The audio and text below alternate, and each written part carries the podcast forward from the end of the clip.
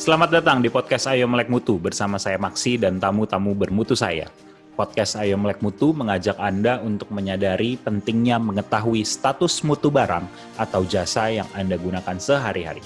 Podcast ini dipersembahkan oleh Mutu Internasional, perusahaan yang bergerak di bidang sertifikasi, pengujian, serta inspeksi barang dan jasa.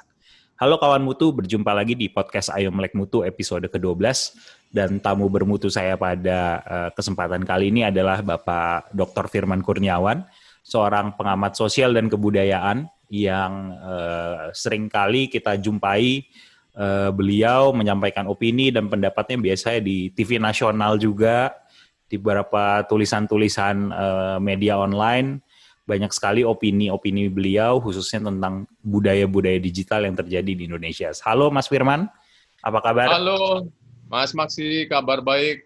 Tetap semangat ya. Tetap semangat. Terima kasih. Dan jaga jarak. Iya betul. Terima kasih sudah bergabung di podcast saya Melek Mutu menjadi uh, narsum kita pada uh, kesempatan kali ini.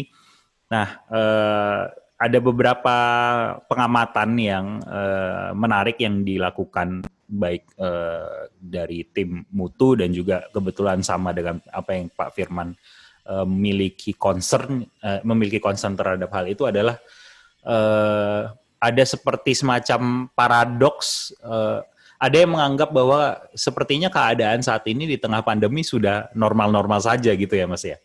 Betul. Mm -hmm. Jadi seperti tidak terjadi apa-apa. Iya betul. COVID itu tidak ada bukan karena virusnya hilang, tapi karena tidak disimpan di kepala kita. Hmm, jadi banyak yang ngira COVID udah selesai gitu kayaknya ya. Atau diabaikan, dianggap selesai, ya sudahlah. Seperti hmm. influenza atau demam berdarah kan tidak pernah dinyatakan selesai sepenuhnya. Kapan-kapan muncul lagi, kapan-kapan ada KLB, kejadian luar biasa lagi, Hmm. Nah, hmm. COVID juga kayaknya dianggap seperti itu. Hmm. Kenapa kira-kira orang bisa sampai berpikiran seperti itu ya, Mas? Kalau saya melihat dua hal. Yang pertama, kejadian ini sangat mencekam. Jumlahnya uh, secara masif mencapai lebih dari angka sekarang kalau nggak salah sudah 20 juta di seluruh dunia. Iya, iya. Kemudian iya. di Indonesia sudah mencapai 100, 100 ribu lebih. Uh, 50 lebih, 160 yeah, uh, ribu. Uh, walaupun angka kesembuhannya sudah di atas 100 ribu untuk di Indonesia, tapi tetap saja sebetulnya itu uh, menjadi ancaman, baik ancaman secara kesehatan maupun secara sosial. Hmm. Kita merasa tidak aman dengan hadirnya uh, uh, pandemi COVID ini. Nah, ada mekanisme psikologi yang uh, sempat saya uh, baca. Hmm. Uh, dua hal cara orang untuk mengatasi ketakutan. Satu, hmm. ya uh, secara rasional hmm. mencari penyebab ketakutan tersebut. Okay. Jadi yang benar adalah kalau urusannya dengan COVID adalah mencari penyebabnya virus. Hmm. Nah, penularannya lewat droplet. Maka secara rasional kita agar tidak takut tertular, mestinya pakai masker, menjaga jarak. Kita perhitungkan secara rasional berapa sih uh, jarak droplet itu bisa terlontar, terlempar dari hmm. uh, batu atau bersin seseorang. Nah, hmm. cara yang kedua ini yang uh, uh, tidak rasional sebetulnya, hmm. cenderung rasional. Ini sering kalau para ibu misalnya membujuk anaknya yang ketakutan, hmm. itu kan sering dihibur, kemudian diberi uh, nada yang menenangkan, yang uh, sifatnya emosional. Hmm. ada apa-apa kok, dek. Uh, hmm. ada uh, yang perlu ditakuti. Hmm. Ada mama di sini, misalnya. Nah itu kan hmm. sebetulnya ancaman rasionalnya belum hilang. Apa yang membuat takut belum hilang, tapi dihadirkan emosi hmm. yang hmm. sesungguhnya tadi uh, ancamannya belum selesai. Nah, hmm. demikian juga dengan COVID kita mencoba secara emosional kalau saya terus-menerus uh, takut, maka saya hmm. tidak bisa keluar rumah. Itu tidak nyaman. Uh, hmm. Kemudian itu akan membuat saya kesepian, membuat saya kemudian depresi dan sebagainya. ya sudah daripada depresi uh, kita keluar rumah aja mencari hiburan, kemudian beraktivitas seperti biasa yang seakan-akan uh, faktor penularnya itu tidak ada. Hmm. Nah, seperti itu. Hmm. Jadi sehingga terasa sebagai paradok bahwa hari ini uh, vaksin belum ditemukan, obat masih menjadi perdebatan, tapi perilaku kita seperti sudah kembali di sebelum Maret 2020. Hmm. Tadi pendekatan yang irasional, eh, yang sifatnya emosional itu malah kerap kali lebih disukai ya, kayaknya ya Mas ya. Nah, mungkin karena secara rasional uh, menjadi satu-satunya uh, jalan keluar yang harus ditempuh, hmm. tapi itu masih butuh waktu untuk bisa ditempuh. Jadi hmm. dalam hal ini adalah satu-satunya uh, alasan rasional untuk bisa beraktivitas kembali adalah ada vaksin, ada obat. Hmm. Hmm. hmm. Tapi kita semua tahu kan dari informasi vaksin paling cepat 2021. Hmm. Bahkan diproduksi massal 20 ribu 22. Hmm. Obat masih belum diakui. Ada obat dari UNER, ada obat dari Rusia, ada obat dari Cina belum ada satupun obat yang diakui oleh dunia. Nah ini hmm. rasio kita akhirnya dalam tanda kutip putus asa. Hmm. Nah kalau kita larut dalam keadaan rasional ini, kita akhirnya tidak menemukan jalan. Sehingga okay. katup emosi kita yang kita buka, kita mencoba mencari uh, jalan lain. Hmm. Itu tadi seperti seorang ibu yang menenangkan anaknya. Iya, iya, iya sehingga itu menjadi jalan keluar yang sepertinya lebih lebih disukai oleh orang gitu ya karena iya. karena mengikuti yang rasional ini seakan-akan harapannya juga antara masih jauh. masih jauh dan iya iya. Dan ini kayak udah udah berapa bulan nih keadaan ini berlangsung gitu ya. Iya. Dan yang jelas terlihat sudah begitu banyak uh, pengangguran sudah mencapai 7 juta di Indonesia. Ya. Kemudian beberapa negara di Asia dan Asia Tenggara sudah mengalami resesi. Mm-hmm. Uh, Indonesia kalau keadaan tidak berubah di kuartal ketiga juga akan mengalami resesi. Nah, yeah, kan yeah. sudah terancam oleh uh, COVID, juga terancam oleh uh, persoalan ekonomi. Yeah, nah, lebih yeah, baik yeah. kita menghibur diri, jalan-jalan ke mall, dan nonton bioskop lagi mulai minggu depan mau dibuka. Nah, iya, iya, iya. Dan uh, yang mungkin terselip sebagai uh, tindakan rasional, ya yang penting perhatikan protokol. Iya, iya, iya. Cara pakai masker dan sebagainya. Iya, iya, iya. Tapi uh, cenderung uh, yang sepertinya tuh kayak kayak ter, terjadi dua kubu gitu ya, Mas di masyarakat ya. Kubu yang uh, setuju dengan hal-hal pelonggaran ini dan kubu yang yang tidak setuju sama sekali gitu dengan dengan pelonggaran Betul. ini gitu. Betul. Kemarin di Jakarta uh, terjadi uh, dilaporkan 700 uh, yang positif. Itu ya. angka terbesar selama uh, periode COVID sejak Maret. Nah, kemudian waktu itu uh, Gubernur DKI uh, menyatakan punya rem untuk mm -hmm. menghentikan atau mengurangi laju penularan. Nah, kemarin itu ditagih, mana Pak Gubernur remnya? Mm -hmm. Uh, kok Anda malah mau membuka, mengizinkan uh, apa namanya uh, gedung bioskop dioperasikan yeah, yeah. kembali. Yeah, nah, yeah. mereka yang rasional tidak melihat adanya angka atau apa informasi-informasi statistik mm -hmm. yang uh, menunjukkan uh, penularan ini turun. Hmm. Nah, sehingga mereka mempertahankan sikapnya. Ngapain sih pada pingin keluar rumah? Emangnya uh, apa? Ancaman sudah hilang. Itu loh hmm. ada lebih dari 82 uh, 82 dokter dan tenaga kesehatan hmm. meninggal.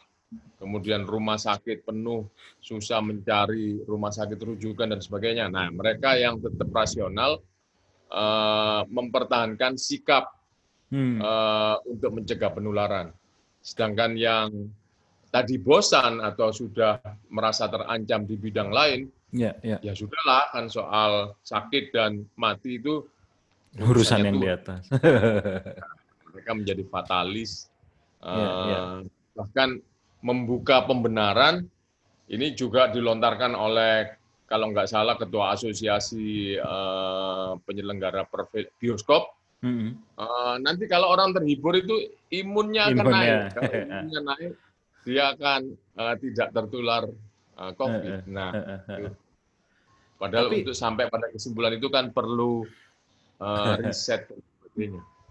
Tapi di tengah kondisi yang um, mereka yang concern gitu dengan yang setuju dengan ide-ide um, yang rasional tadi, bisa nggak sih mas yang rasional ini justru makin lama kelamaan mereka putus asa juga dan malah jadi irasional gitu? Oh iya, betul. Saya melihat gejalanya ketika orang bertahan tidak keluar rumah, tidak bertemu dengan -hmm. orang lain, kemudian mencoba work from home dan sebagainya, itu hmm. diam-diam stres. Hmm. Diam-diam stres, diam-diam bosan, dan banyak yang depresi. Hmm. Nah, itu akhirnya ya ketika mereka merasa ada gejala-gejala depresi daripada nanti depresinya berkelanjutan, ya sudahlah, saya ikut yang lain yang untuk menjaga kewarasan seperti itu. Iya, iya, iya. Malah di beberapa kesempatan terkadang kelihatan yang terlalu rasional pun dianggap sama masyarakat jadi aneh ya. Betul. Sampai segitunya betul. gitu ya. Betul. betul. Ya, menarik jadi, sih sebenarnya. Jadi sekarang berarti yang ter, otomatis kan irasional itu tidak baik dan rasional itu sebenarnya baik tapi menyulitkan gitu ya Mas. Iya. Berat rasanya gitu. Jadi seperti apa harusnya tindakan-tindakan sebenarnya tindakan bermutu apa nih yang yang bisa kita lakukan selama masa pandemi yang tak kunjung usai ini gitu Mas? Dalam kenyataannya uh, virus penular COVID ini masih ada. Hmm. Vaksinnya belum ditemukan, obat yang katanya ada itu belum diakui, ya. sehingga ancaman itu nyata.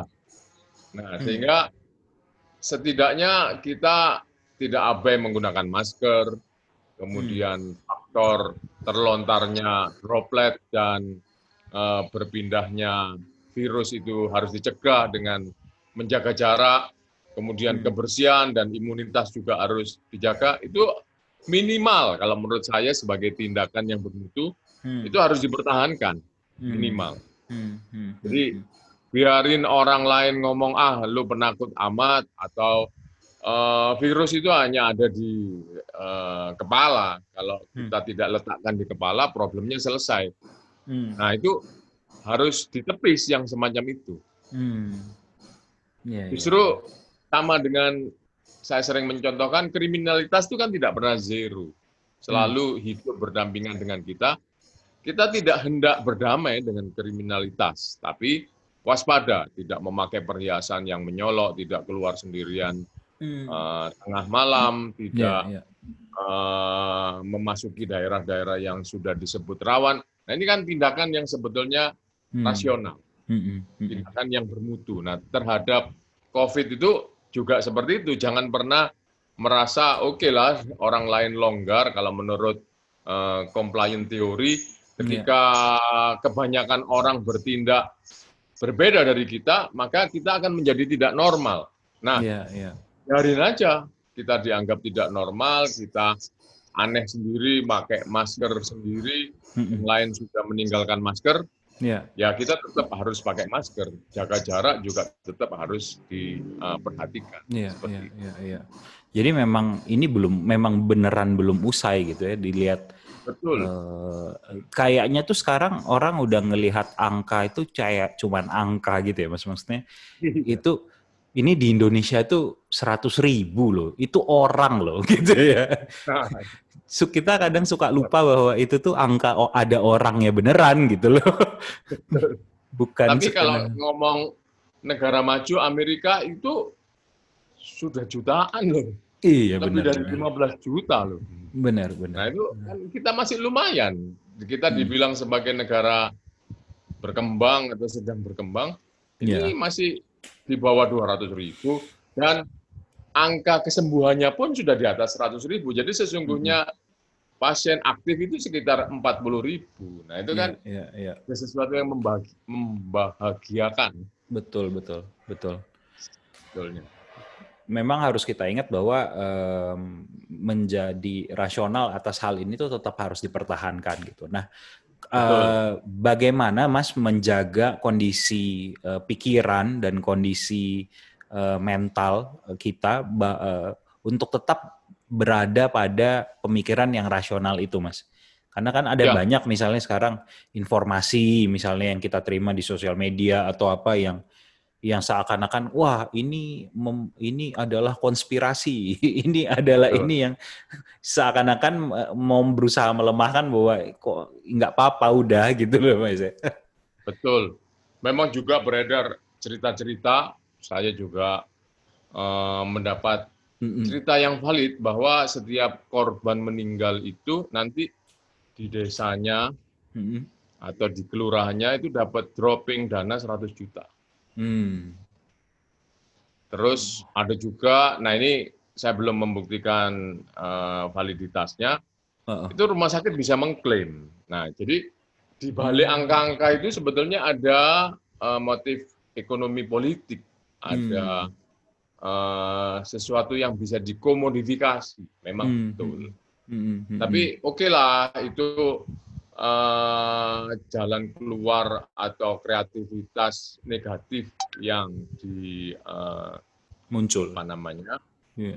dihasilkan orang biarin yeah. seperti itu tapi kalau kita lihat korban para dokter yang sangat paham kesehatan sangat paham kebersihan budaya hidupnya sehari-hari sangat bersih dan uh, apa berhati-hati terhadap uh, bibit penyakit, penyakit. Mm -hmm itu juga meninggal. Nah ini kan hmm.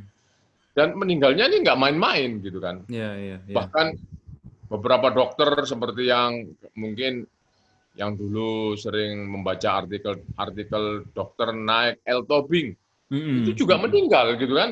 Mm-hmm. Ini kan nggak main-main. Atau mungkin teman sendiri kerabat yang uh, apa namanya yang bukan hanya katanya-katanya atau informasi yeah. Yeah. Uh, yang kesekian itu memang meninggal kan artinya ini nyata yeah, yeah.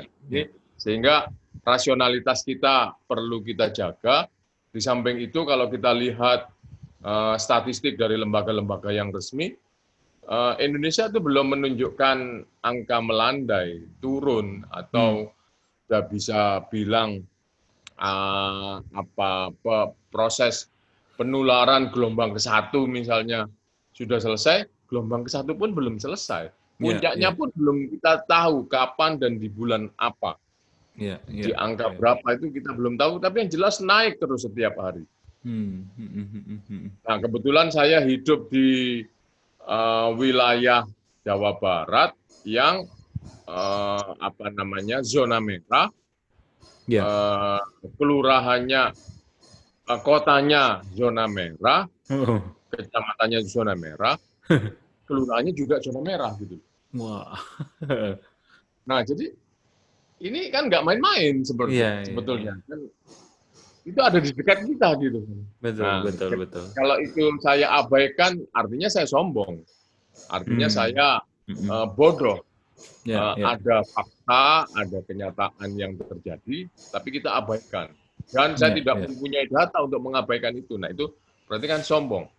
Hmm, nah yeah, yeah. untuk mencegah kesombongan itulah saya menanamkan rasionalitas tadi. Ini belum selesai. Yeah, ya. Walaupun yeah. saya harus uh, berkegiatan ekonomi, bekerja sehari-hari, uh, juga harus memelihara kesehatan mental dengan bertemu orang. Tapi itu tadi secara proporsional hmm. menjaga jarak, memakai masker, sering mencuci uh, tangan, kemudian yeah, ya. istirahat yeah. cukup.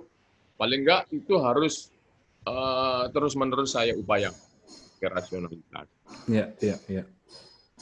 Memang kalau kita lihat awal-awal um, itu kan ketika hal-hal ini anjuran pakai masker apa segala macam itu di, disampaikan itu kan memang apa uh, saya analoginya itu kan selalu kayak orang nyapa apa kabar gitu itu kan kadang kalau awal-awal belum baru ketemu misalnya itu itu kayak sesuatu yang meaningful gitu tapi makin ke sini ya. makin sering dilakukan diucapkan kan semakin tidak tidak ada meaningnya gitu kayak basa-basi gitu ya mas ya ya Jadi kayak kalau saya menyebut itu periode gaya hidup. Hmm. Ya, ya, Ketika ya. semua orang WFH misalnya, oh saya ingin juga bisa menceritakan pengalaman WFH saya. Hmm. Ketika saya setiap hari ke mana-mana pakai masker, saya juga harus pakai masker. Hmm. Kalau enggak, hmm. saya tidak seperti orang-orang. Nah ini kan hmm. gaya hidup. Nah ketika sudah tidak ada eksklusivitas dari gaya hidup, akhirnya bosan. Hmm. Ini yang hmm, terjadi ya, sekarang. Ya, ya. ya betul. Nah, padahal betul. mestinya justru kebosanan yang sifatnya emosional ini itu harus dicegah. Hmm. Ya, ya, ya, ya, ya. Bagaimanapun perilaku bermutu ini harus dipelihara. Betul, betul, betul. Jadi memang um, bagaimana menciptakan apa istilahnya excitement excitement baru ke keceriaan baru gitu ya. Apa ya. apa apa yang bisa dilakukan untuk tetap uh, berada pada jalur yang rasional ini ya. lebih menyenangkan gitu gitu ya. Betul. Kurang lebih. Nah, kalau kita lihat kan banyak kreativitas kreativitas masker ada yang batik, ada ya. masker yang dari lembaga tertentu. Ya, kemudian ada gambarnya yang menghibur, uh, meniru muka kita. Itu sebenarnya upaya, tapi mungkin tidak cukup besar magnitudnya untuk menciptakan perubahan. Betul. Ya, ya, perlu otoritas-otoritas yang berkepentingan untuk mencegah penularan menciptakan terobosan-terobosan agar rasionalitas perilaku yang bermutu ini tetap dipelihara. Nah, uh, satu hal Mas yang ingin saya tanyakan lagi, kebetulan kan uh, disertasi Mas Firman itu adalah tentang masyarakat yang berjejaring ya, eh, komunitas ya. gitu lah ya. Gimana peran komunitas, seberapa penting sebenarnya peran komunitas ini untuk ter- terus menjaga uh, kerasionalan masyarakat supaya tetap uh, menjaga perilaku bermutu ini, Mas? Ya, uh, perilaku itu menular. Jadi itu tadi hmm. bisa lewat gaya hidup, lewat rasa kok orang lain melakukan saya tidak melakukan sehingga membuat saya minder. Hmm. Nah ini komunitas sangat berperan uh, besar dalam hal ini. Hmm. Nah. Hmm jadi kalau usulan saya pada otoritas yang menghendaki penularan ini uh, berkurang, mm-hmm. itu diciptakan upaya untuk menularkan uh, perilaku rasional ini secara berjejaring. Jadi mm. kita pilih uh, tokoh masyarakat yang bisa menyampaikan informasi dengan uh, ringan dan mudah diterima, yeah, ya. kemudian yeah. memberikan contoh perilaku yang konsisten, kemudian juga kita menampilkan perilaku-perilaku kepatuhan. Nah itu hmm. harus tetap diulang, harus tetap hmm. diulang agar uh, terjadi penyebaran perilaku yang sama. Hmm. Nah, jadi kadang-kadang tidak konsisten. Uh, beberapa saat yang lalu misalnya kita menikmati berita-berita adanya penegakan disiplin uh, protokol yang tidak disiplin protokol ya. didenda. Dendanya hmm. sudah mencapai miliaran kalau di Jakarta. Hmm. Kemudian yang tidak mampu dihukum, disuruh menyanyikan Indonesia Raya atau hmm. push up. Nah, masyarakat diminta untuk seperti itu. Tapi pada suatu hari saya ketika menaiki kendaraan yang dioperasikan oleh salah satu BUMN di Indonesia, mm -hmm. itu ternyata uh, protokol 50% tidak dijalankan, justru mereka mm. 70% sehingga hmm. jarak lebih dari dua meter dan sebagainya tidak mungkin tercapai gitu kan. Hmm. Nah ini kan ada ketidakkompakan di dalam jejaring, hmm. di dalam komunitas. Di satu sisi uh, masyarakat dituntut untuk disiplin, yeah. di sisi lain justru yang otoritas yang harusnya menjadi contoh yeah. itu uh, apa namanya menunjukkan uh, uh, pelanggaran atau menunjukkan ketidakpatuhannya. Hmm, iya iya iya. Jadi antara apa yang ingin narasi yang ingin diciptakan dengan eksekusinya di lapangan kok agak beda kayaknya gitu ya Mas. Iya, jadi tidak kompak. Oke, oke, oke. Ya, ya. Bagaimana sebenarnya sekarang yang yang diperlukan juga yang perlu diciptakan oleh komunitas itu gimana caranya membuat orang lain pun akhirnya um, pengen gitu ya untuk melakukan hal yang positif itu gitu ya Mas ya betul, supaya betul. karena apa tren gitu ya kemarin orang semua ya. maskernya pakai yang apa namanya pakai yang gambar ada kumisnya semua gitu terus orang rame-rame oke itu gitu-gitu ya, ya betul Iya, Jadi iya. seperti ya, dulu tantangan apa itu? Yang menampilkan foto-foto lama itu kan ya. ternyata dalam tempo satu minggu uh, sentimen untuk menampilkan foto-foto itu mencapai 2 juta hmm, hmm. Uh, posting. Ya, ya, ya. Artinya kalau ini adalah cara kerjanya virus yang menular hmm. dalam tempo uh, satu minggu prestasinya satu, uh, berapa tadi? Dua juta postingan. Hmm. Nah, hmm. beranjak dari situ kan pada waktu uh, tantangan tersebut uh, virus COVID belum sampai juta, masih ratusan, hmm. masih ratus ribu hmm. atau berapa. Nah, ini kan artinya ketika ada sebuah pesan yang mampu menyentuh uh, emosi seseorang, ya. itu orang berlomba-lomba untuk menunjukkan saya juga bisa. Hmm. Tadi misalnya tadi pakai masker yang kumis semua, saya juga punya. Gitu. perlu diinisiasi rasanya uh, dengan cara yang cerdas, cara yang uh, sangat mungkin dilakukan uh. itu uh, perlu diinisiasi. Hmm, ya ya. ya, ya. Dan itu alangkah baiknya itu bisa menjadi tren sosial gitu di masyarakat mungkin mas ya. Betul, betul. Ya, ya, ya.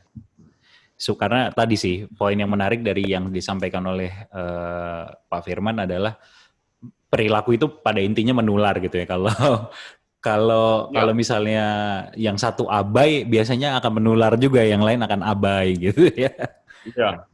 Wa, uh, walaupun saya tidak menyukai orang yang berbeda pendapat itu dihukum, Nah, ya. kemarin ketika ada teori konspirasi, kemudian ada pihak-pihak uh, uh, uh. yang tidak mempercayai bahwa COVID ini nyata, ya. COVID ini bukan uh, buatan atau kepentingan sebuah lembaga tertentu. Ya. Nah, tapi memang suara yang berbeda itu perlu di, ditiadakan dalam pengertian hmm. bukan dibungkam, ya, tapi ya. Uh, dilakukan dialog dengan ditunjukkan bukti-bukti. Ini hmm. nyata ada. Hmm. Jadi Pada orang boleh krisis, saja ya. melakukan, ya. iya ini kayaknya ini buatan lab. Hmm. Ini hmm. sepertinya uh, kepentingan uh, perusahaan farmasi dunia tertentu yang menyebar luaskan virus supaya yeah. Obatnya laku. Boleh orang punya pikiran seperti itu, tapi kita tunjukkan juga bukti-bukti yang bahwa ini alamiah, ini bukan hmm. hasil ternakan dan sebagainya. Yeah, Jadi yeah. dialog dialog yeah, yeah. Uh, tidak justru orang ditangkap orang dibungkam yang kemudian menciptakan gelombang emosi baru para yeah. pembelanya justru membesar yeah, yeah, yeah. saya ingin ikut membela ini ah karena saya uh, pengagumnya dia nah itu hmm. Jadi menjadi uh, tidak efektif uh, upaya kita untuk membangun perilaku yang bermutu ini padahal belum tentu yang dibela adalah gagasannya ya Ya. Bisa jadi yang dibela hanya tokohnya gitu ya, padahal ya, ya orang sebenarnya bisa aja salah gitu kan ya. ya. Atau ya, saya ya. tidak mengagumi tokoh tersebut, saya tidak kenal tokoh tersebut, tapi saya lagi bosan sudah menunggu tiba saya kok dikurung terus ya sudahlah saya ikut pendapat iya iya iya benar benar ada banyak faktor sih memang ya akhirnya ya. iya iya sekali okay. Sip, terima kasih banyak Mas Firman sudah bergabung dengan oh. kita. Ini waktunya Baik. sudah sudah mau habis karena uh, ini kayaknya sudah hampir 30 menit deh kita ngobrol-ngobrolnya. Jadi ya. uh, terima kasih sudah bergabung di podcast Ayo Melek Mutu, insight tentang uh, aspek sosial dan budaya yang bisa kita ambil di episode kali ini kawan mutu. Uh, pesan dari mungkin ada pesan dari Pak Firman terakhir untuk teman-teman untuk menjaga perilaku bermutu ini terus dilakukan. Ya, gitu. jangan lelah untuk menjaga jarak menggunakan masker hmm. dan rajin mencuci tangan. Hmm. Hmm. Itu adalah salah satu atau itu adalah bentuk dari perilaku bermutu yang paling dasar hmm. yang uh, sebetulnya sangat uh, apa sangat dasar untuk mencegah hmm. penularan. Iya, iya. jangan bosan. Jangan bosan ya. dulu. Iya, iya. Obatnya belum ketemu. Vaksinnya Kalau misalnya itu kita nggak melakukan itu terus kita sehat-sehat, bisa aja itu keberuntungan ya Mas ya. Nah itu. bukan balik cara berpikirnya. Iya, bukan bukan berarti kita sakti, tapi bisa jadi kita lagi beruntung aja gitu ya. Nah, seperti itu. Iya, iya, oke. Okay. Pertanyaannya kapan keberuntungan itu selesai kan? Nah, itu aja kayak kita tiap hari kayak lempar dadu aja ya. Terima kasih Mas Firman atas waktunya perbincangan okay, yang menarik kasih, sekali. Ya, kalau mau lihat eh, kalau mau mengikuti Mas Firman ada di Instagram @firmankurniawan ya, Mas ya. Betul. Yes, ada banyak sekali tulisan-tulisan, uh, opini dan karya yang bisa dilihat dari Pak Firman Kurniawan. Kawan Mutu kita ketemu lagi di episode selanjutnya. Dadah.